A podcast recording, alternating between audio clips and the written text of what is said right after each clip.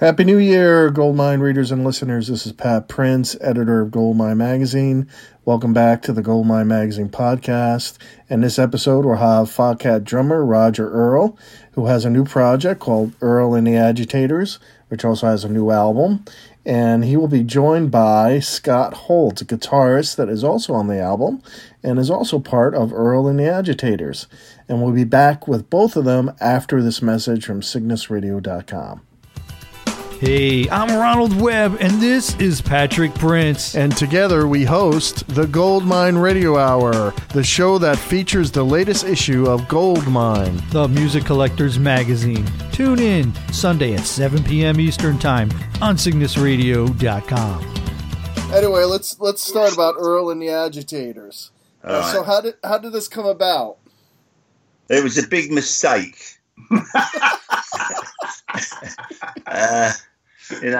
Scott Holt was walking along the road one day and he saw me lying in the gutter pissing in my pants, and he said, you want to play drums in the band? I said, yes, please.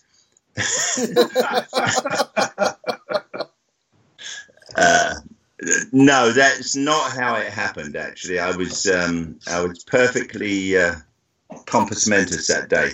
I met Scott, what was it, about 7 years ago, Scott? Yeah, it's got to be. And did you see him with Buddy Guy at all? Did you ever see him with Buddy Guy? Yes, I saw him playing with Buddy Guy 2 or 3 times. One memorable time recently, was it about 2 or 3 years ago, Buddy was playing out here in Long Island at a theatre in, where was it? Where was that theatre he was playing?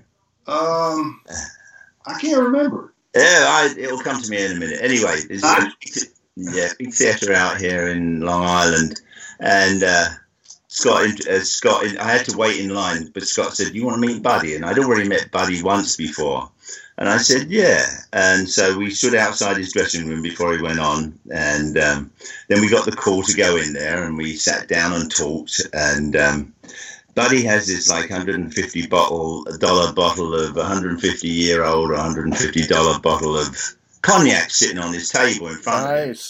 And he saw me eyeing it, and he said, "Would you like one?" And I said, "Yes, please." He said, "Help yourself."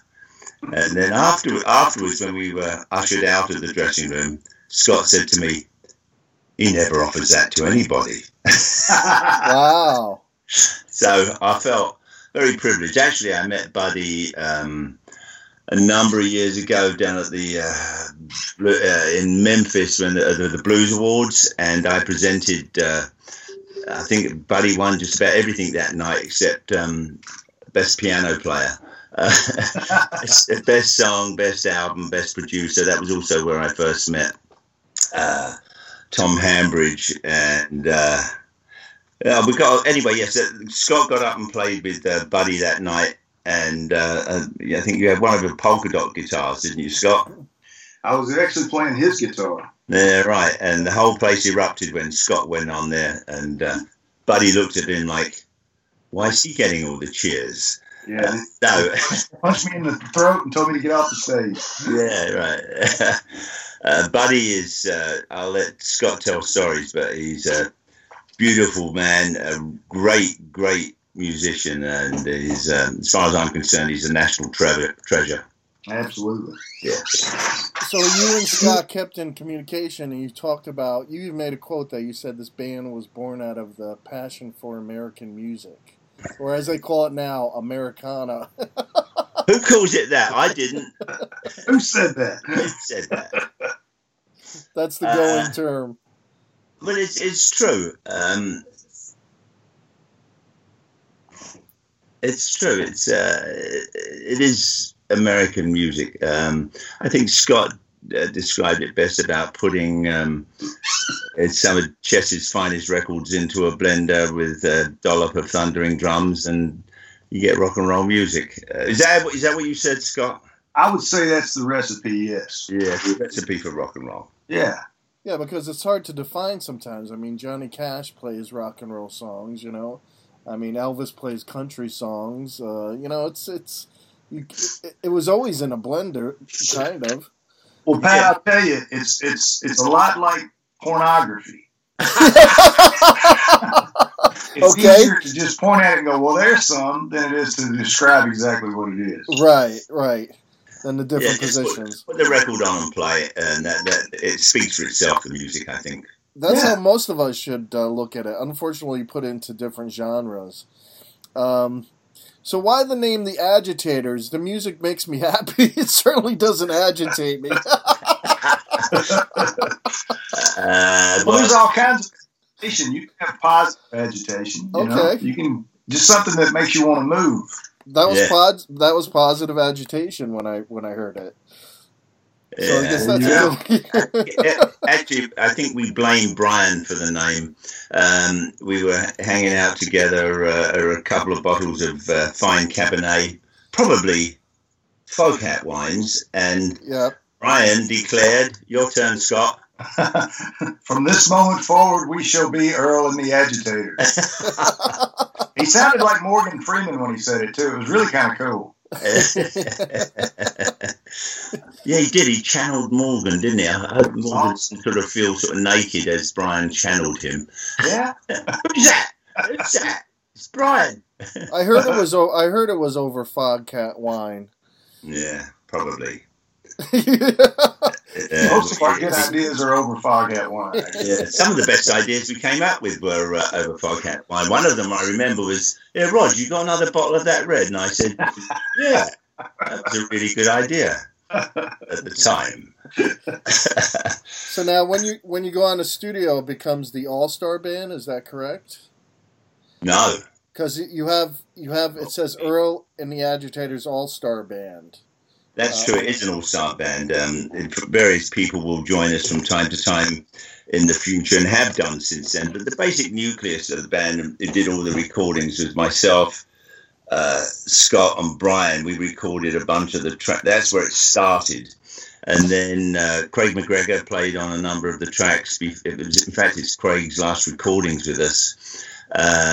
Brian played bass on a number of the tracks, and we also had Rodney O'Quinn playing live with us on bass, and Mark Petruccelli on percussion, who is my drum tech. He's actually a great drummer. He stood in for me one time, and even though he's only 5'1", he did stand in for me. He casts a mighty shadow. He casts a mighty shadow. Well, the studio album is a nice mix of original and covers. I mean, you take Country Jack Clement song, Guess Things Happen That Way, and you make a rock and roll song out of it. Because you said your promotionals, your PR says you countrify rock and roll, but this was like the other way around. They said that? Yeah. Who said that? Ian Bass did. No, it's not. Where are these quotes coming from? Yeah, it wasn't me. It wasn't Scott. It wasn't Brian. They feed them to me. It wasn't me. Actually, I have to tell you a story about that song. It's a number of years ago. Kenny Aaronson played bass with Foghat. Craig McGregor was incapacitated at the time. This is back in the 80s, and we were doing some recording down in Atlanta with a producer called Eddie Offord. And Kenny Aaronson was a big Johnny Cash fan, as was I, and as was Dave. And we would often sort of start singing Johnny Cash songs like "She Loved You, Big River, More Than Me." Well, that's why I don't sing in the band. But Kenny Aaronson said, "You know what would make a really great song? You know, to sort of do like a a rock and roll punk version of Guess Things Happen That Way." Hmm. So thank you, Kenny. I remember stuff like that. Important things like do a Johnny Cash song. Yeah, that's right. Yeah. Ooh. Well, he was right. Yeah, I like Kenny Aaronson. Great bass player, really cool guy too. Because that's, I would say, that's one of my favorites on the album. Yeah, it was mine and Scott's too. We had a lot. I think it was just one take, wasn't it, Scott? Oh yeah, I think most of the stuff we didn't do too many takes of any of it. It came together real fast. Isn't that the way to do it with classic rock and roll? One take. Well, that's exactly the way it should work. You know. And when you're, you know, when you connect like Roger and I and Brian and I, it always comes together like that, you know? Right. I mean, this isn't Prague. Prague? What is that? You don't listen to our music and go, wow, they really put a lot of thought into this. No, I remember having to concentrate on one song. I just can't remember which one it was. I'm sure there was one. Yeah, there had to be one. But yeah. Actually, no, it was. It's been, and it has been a lot of fun, like putting this record together and over such a long period of time. And we've got to go out and we've been out and played some shows and stuff. That's been exciting. That's interesting. What do you think, Scott?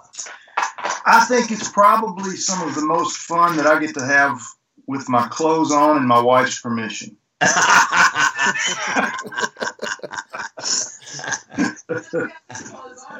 Yeah, well, actually, no, Rose told me that there was no video on this, so I'm not wearing pants. Yeah. Actually, there is video. I'm not on Skype. I better put my trousers back on. You also pick a Johnny Burnett song, "Lonesome Train," that came out really well, and a Chris Christopherson. Sunday Morning Coming Down. How did you select songs for the album? Did everyone just pick their favorite songs that they like for American music?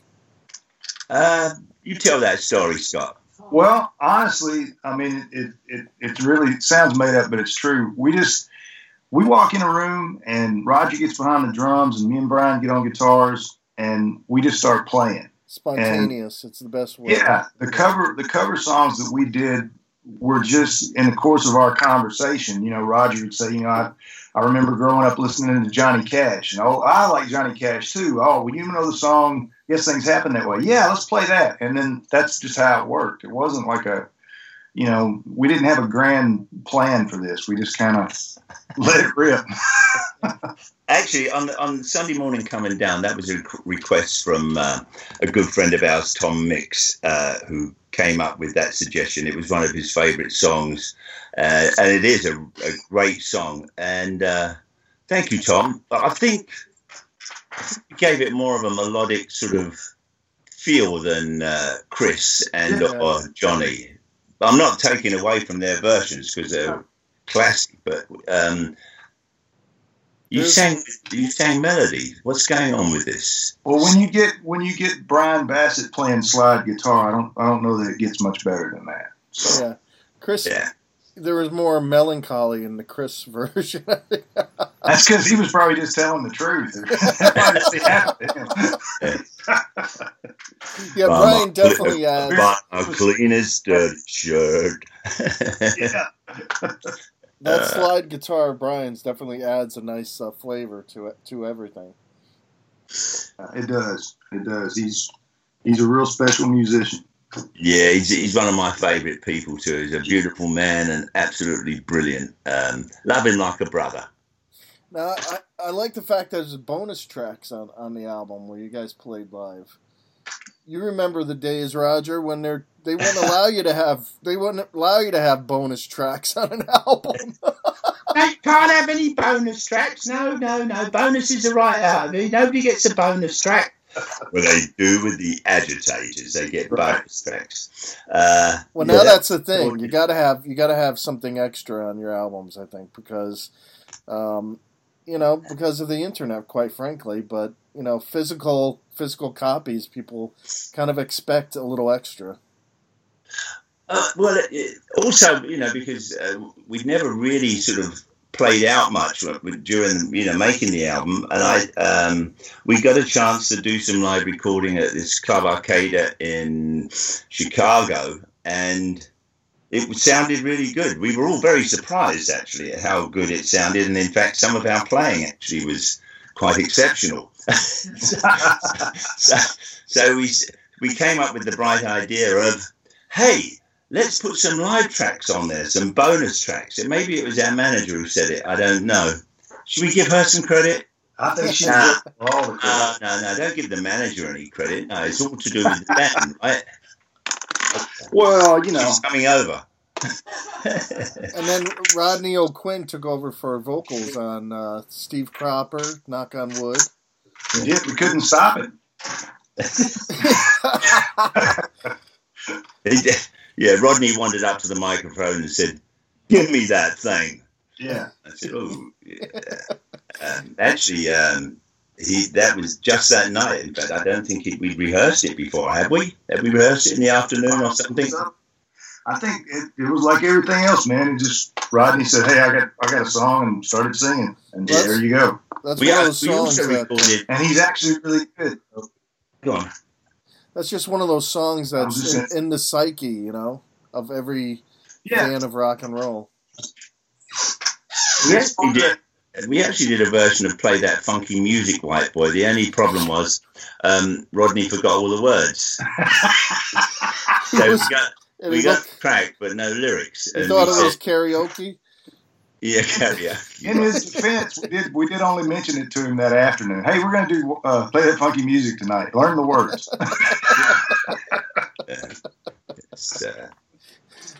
Well, I like how you picked a Rolling Stones track, Wild Horses. What made you pick that one? Well, we heard that they needed money, and so we thought we'd song on the record to try to help them out, you know. That song needed more recognition? Well, they're not as well known as in this country as you know, I think people probably assume, you know. No, the truth is, it's a great song. It's a beautiful song, and I'm not used to playing ballads, to be honest with you. I'm more like a rock and roller, but blues. But Scott and Brian played and sang it beautifully, so I had to sort of hang back. I had to let my cool side come out. And I think the track sounds great. It's got, it emotes. It does, and ballads are hard to play live, so it's really hard to pull it off. Yeah. Roger, to step away from Foghat and get in a new zone, is it easy for you? You've been doing Foghat, you know, for so long, and you're now on a new project, and then you're going to go back. Actually, that's interesting because just about every band I've ever been in since I was. First band I joined when I was like 16 or 17, a band called The Tramps in London with three guys that I went to school with. And even back then we were doing original material or other and, writing songs. You know, we copied like blues songs and, and rock and roll songs and stuff like that. And then when I joined Savoy Brown when I was 20, 21, we were writing original material, and I remember the first time there were a couple of classic sort of blues or R&B tunes that we did, but it was always writing new material. I never got a chance like a lot of people playing the hit songs of the day, and it was always doing original material. Same with Savoy, and also when we formed Foghat, other than a couple of songs, it was all new arrangements. But now I get to sort of play some songs I never had a chance to play, like Knock on Wood. Everybody plays Knock on Wood. Even Eric did one, but I'd never played it. Shaky Ground, I love playing. Let Me Love You, Baby, which I think. It's a great tune. Who wrote that? It was, I know Muddy did it, but it was written by... it was Willie Dixon, right? Yeah, I think so. Yep, Willie Dixon. Right. I just looked on your album. I cheated. Yeah. I met Willie one time in 1977. We were doing three nights at the Amphitheater in Chicago. We were doing our live album tour. And the first night we played there, Willie sent his daughter down to see us. And, Willie Dixon's daughter, we treated her like the princess that she was. The next night, she came back again and brought her brother, Butch, who later became Willie's road manager, I believe. He played piano and guitar as well. And then the third night, they brought their dad down. Willie Dixon came down to see us and meet us and came on stage. Dave introduced him and said, without people like Willie Dixon, there would be no rock and roll. And then Willie also then invited us back to his house on the south side next time we were in town, which we went to. And the reason he sent his children down, it was because the first album, I Just Want to Make Love to You, was a huge hit, which Willie wrote. And then we just released I Just Want to Make Love You from the live album as a single. And the album sold a couple of million, something like that. And so Willie's getting all this bread from a band called Foghat. And he's going, says to his kids, go down to the amphitheatre and check these guys out, see what they got under their fingernails. He just wanted to make sure we were okay. So I guess we got the okay. He sent his kids down to suffer us, and I think about 6 or 8 months later, I went back to Chicago myself. Rod and Dave went over to his house and had dinner and played music until about 3 or 4 in the morning. Yeah, it was that was one of the highlights of my life, hanging out with Willie. Did he have any alcohol as good as Buddy? Actually, I don't think we were drinking much that night. I have a feeling there wasn't a lot of alcohol involved, which is kind of unusual for us after a show.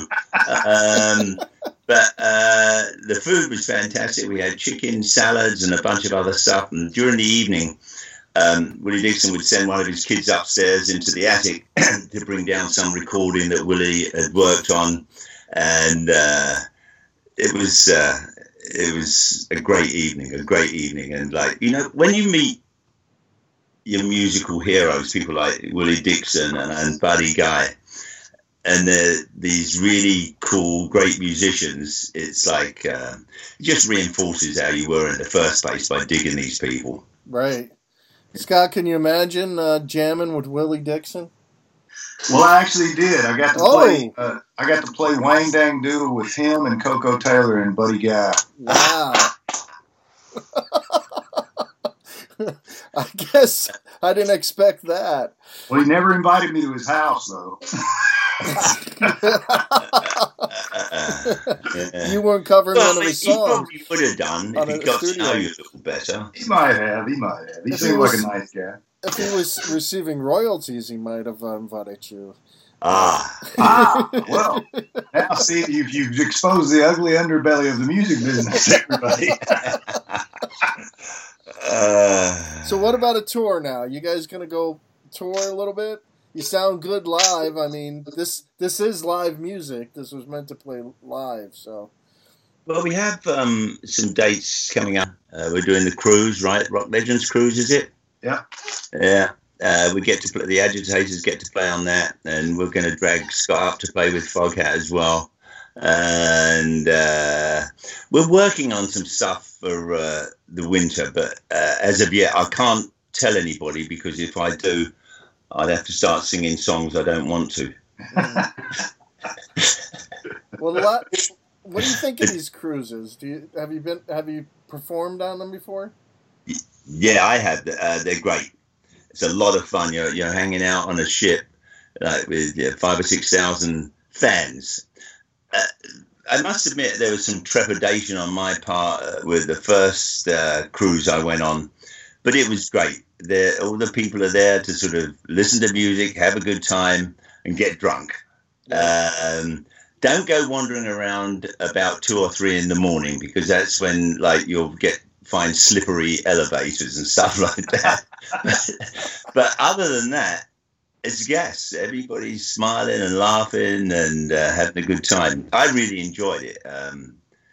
Every single one I've been on has been a lot of fun. So, actually, we'd have fun in a box, wouldn't we, Scott? Absolutely. I'll find out one day. When you're a musician, that's about the closest thing in modern times to being a pirate. So there's no more, natural environment for a pirate on a ship. That's right. Arr, Jim Ladd. Arr, arr, arr, arr. Have you experienced it yet, Scott, or no? Yeah, actually, I did one with Buddy, of course, back in the day. But I was on a cruise with Roger. Was it 2 years ago, Roger? We did the The first one, wasn't it? First Agitators show, wasn't it? First Earl and the Agitators show ever was at sea. At sea. Ah, Jim. Do you have any, like, I know these cruises have special things going on, like, you know, possibly with your wine, or, you know, sometimes they have acoustic sets. Oh, so, I wonder what you were going to talk about with these special things. I didn't know either. I was getting kind of busy. Yeah, I know on the Kiss cruise, sometimes they have each member do, like, you know, Paul Stanley paints. He has a painting class. You know, Gene Simmons shows you how to play bass. That's nice.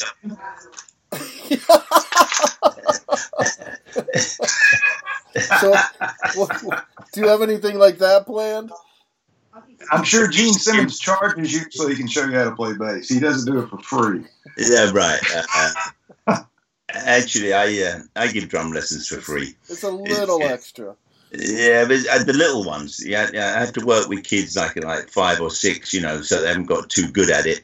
But there again, having said that, I met a couple of 5 and 6 and 7 year olds that are like dynamite drummers, and I go, "You're playing too fast. Go away." You know, the kids bother me. Well, last question: are you releasing this on vinyl? This is very important. As at the moment, we haven't done that yet, but there's plenty of time. We have released a number of Foghat things on vinyl. There's a good chance we'll do it. We'll want to get the CD out first and see if people like it. And then if there's a request for it to be on vinyl, we'll do that. And we'll make it out of really heavy vinyl and make it done right. So that might be fun, actually. But I think we ought to get this out first just so that people can say, "I want it on vinyl," and he'll say, "Well, you just have to wait for that." Are you into this vinyl resurgence? Yeah, I've got tons of it. Yeah. Well, you have the real thing when it first came out, right? Yeah, but then I changed it all over to CDs because they were a lot easier to carry in the car and listen to in the car. Mm. Much better than cassettes and all those other things you used to have. Horrible things. That cassettes. Eight tracks, they were horrible. Didn't you hate 8 tracks? Well, they give you a part 1 and part 2. Well, they break into a song halfway through it, and then it would fade out, and then come in, and it was, and then the machine would eat them. It worked with prog. With who? With prog rock. Prog rock. Rock. Yeah. I don't know about that. This rock. That sounds a bit rude. Sounds like something you shouldn't say in front of children. Well, anyway, I think the vinyl will be great because now everyone expects colored vinyl and gatefolds, and it's almost like a backlash of the digital. Okay, what sort of colored vinyl should we do it when we do it? If we do splattered. It? Splattered. Yes, they have splattered now. Splattered. You're gonna pay for splattered? Is that like rainbow colored? Yeah, no. Or there's red splatter. There's swirls. There's all sorts of things. Solid. Hold on, I got it. Red, white, and blue. There you go. Come on, you know we have to do it. Maybe the American flag. Sure, why not? American flag on one side, and then the British flag on the other, right? Well, yeah. How'd you get the American flag to go round? Because it's sort of like this sort of like oblong thing, isn't it? Really, it's a beautiful flag, by the way. I love it, and I'm proud to be an American. And guys just talk a little funny. Well, thanks, guys, for taking the time. I appreciate it. Truly do. This is where music came from. Growing up in London, I always listened to American music. English bands at the time were like, I don't know, it wasn't for me. All great music came from this land, and you know, we take over some of it, and sometimes we bastardize it a little bit, and sometimes we sort of like change it to the point where nobody could recognise the song, but. English bands have continually been, and English music has been continually influenced by American music. America gave music to the world: jazz, blues, gospel, country. They have country bands in China and Japan, and they have rap singers in Israel and Afghanistan. It's like, it's still American music. Right. Well, you guys get, you know, the Brits gave their own spin to it and, you know, made it something different and unique. So I think that's what most, you know, bands try and do. If they find something they love, you try and, you know, put your stamp on it and make it, give it your best shot. I think that's what we did, didn't we, Scott? I think it's exactly what we did. Or else you would have been playing what, Cliff Richards? What was the big band out there in England? Back then the Beatles started playing. What is it? I forgot the name of the music where you had just like a rubber band for a bass guitar. Skiffle. You would have been playing Skiffle. Well, that idea also came from the States. I mean, you know, a T-chest based with a big lump of string on a broom handle. In fact, I played that once when I was about 12. But I don't think I had a T-chest. I had like a can or something. But I was never a bass player. So we'll put you down in the skiffle category. Yeah, I did that briefly. My skiffling days were numbered, I have to admit. Okay, guys. All the best with the new album, and I hope to see you on tour, man. Thanks, because I've seen the videos, and they look great. They sound great. We have fun. And that's what it's all about. Yeah. All right. Thanks, Roger. Thanks, Scott. Thank you. Thanks, Roger. Thanks, Scott. Earl and the Agitators. Look out for it at your local record store. And speaking of your local record store, you can also find at select indie record stores and your new issue of Goldmine. You can also find it on the newsstand at Barnes & Noble and Books A Million. Or you could go to goldminemag.com and get a percentage off the subscription price. Have it delivered right to your home. Okay, everyone, we'll see you next time. Thank you.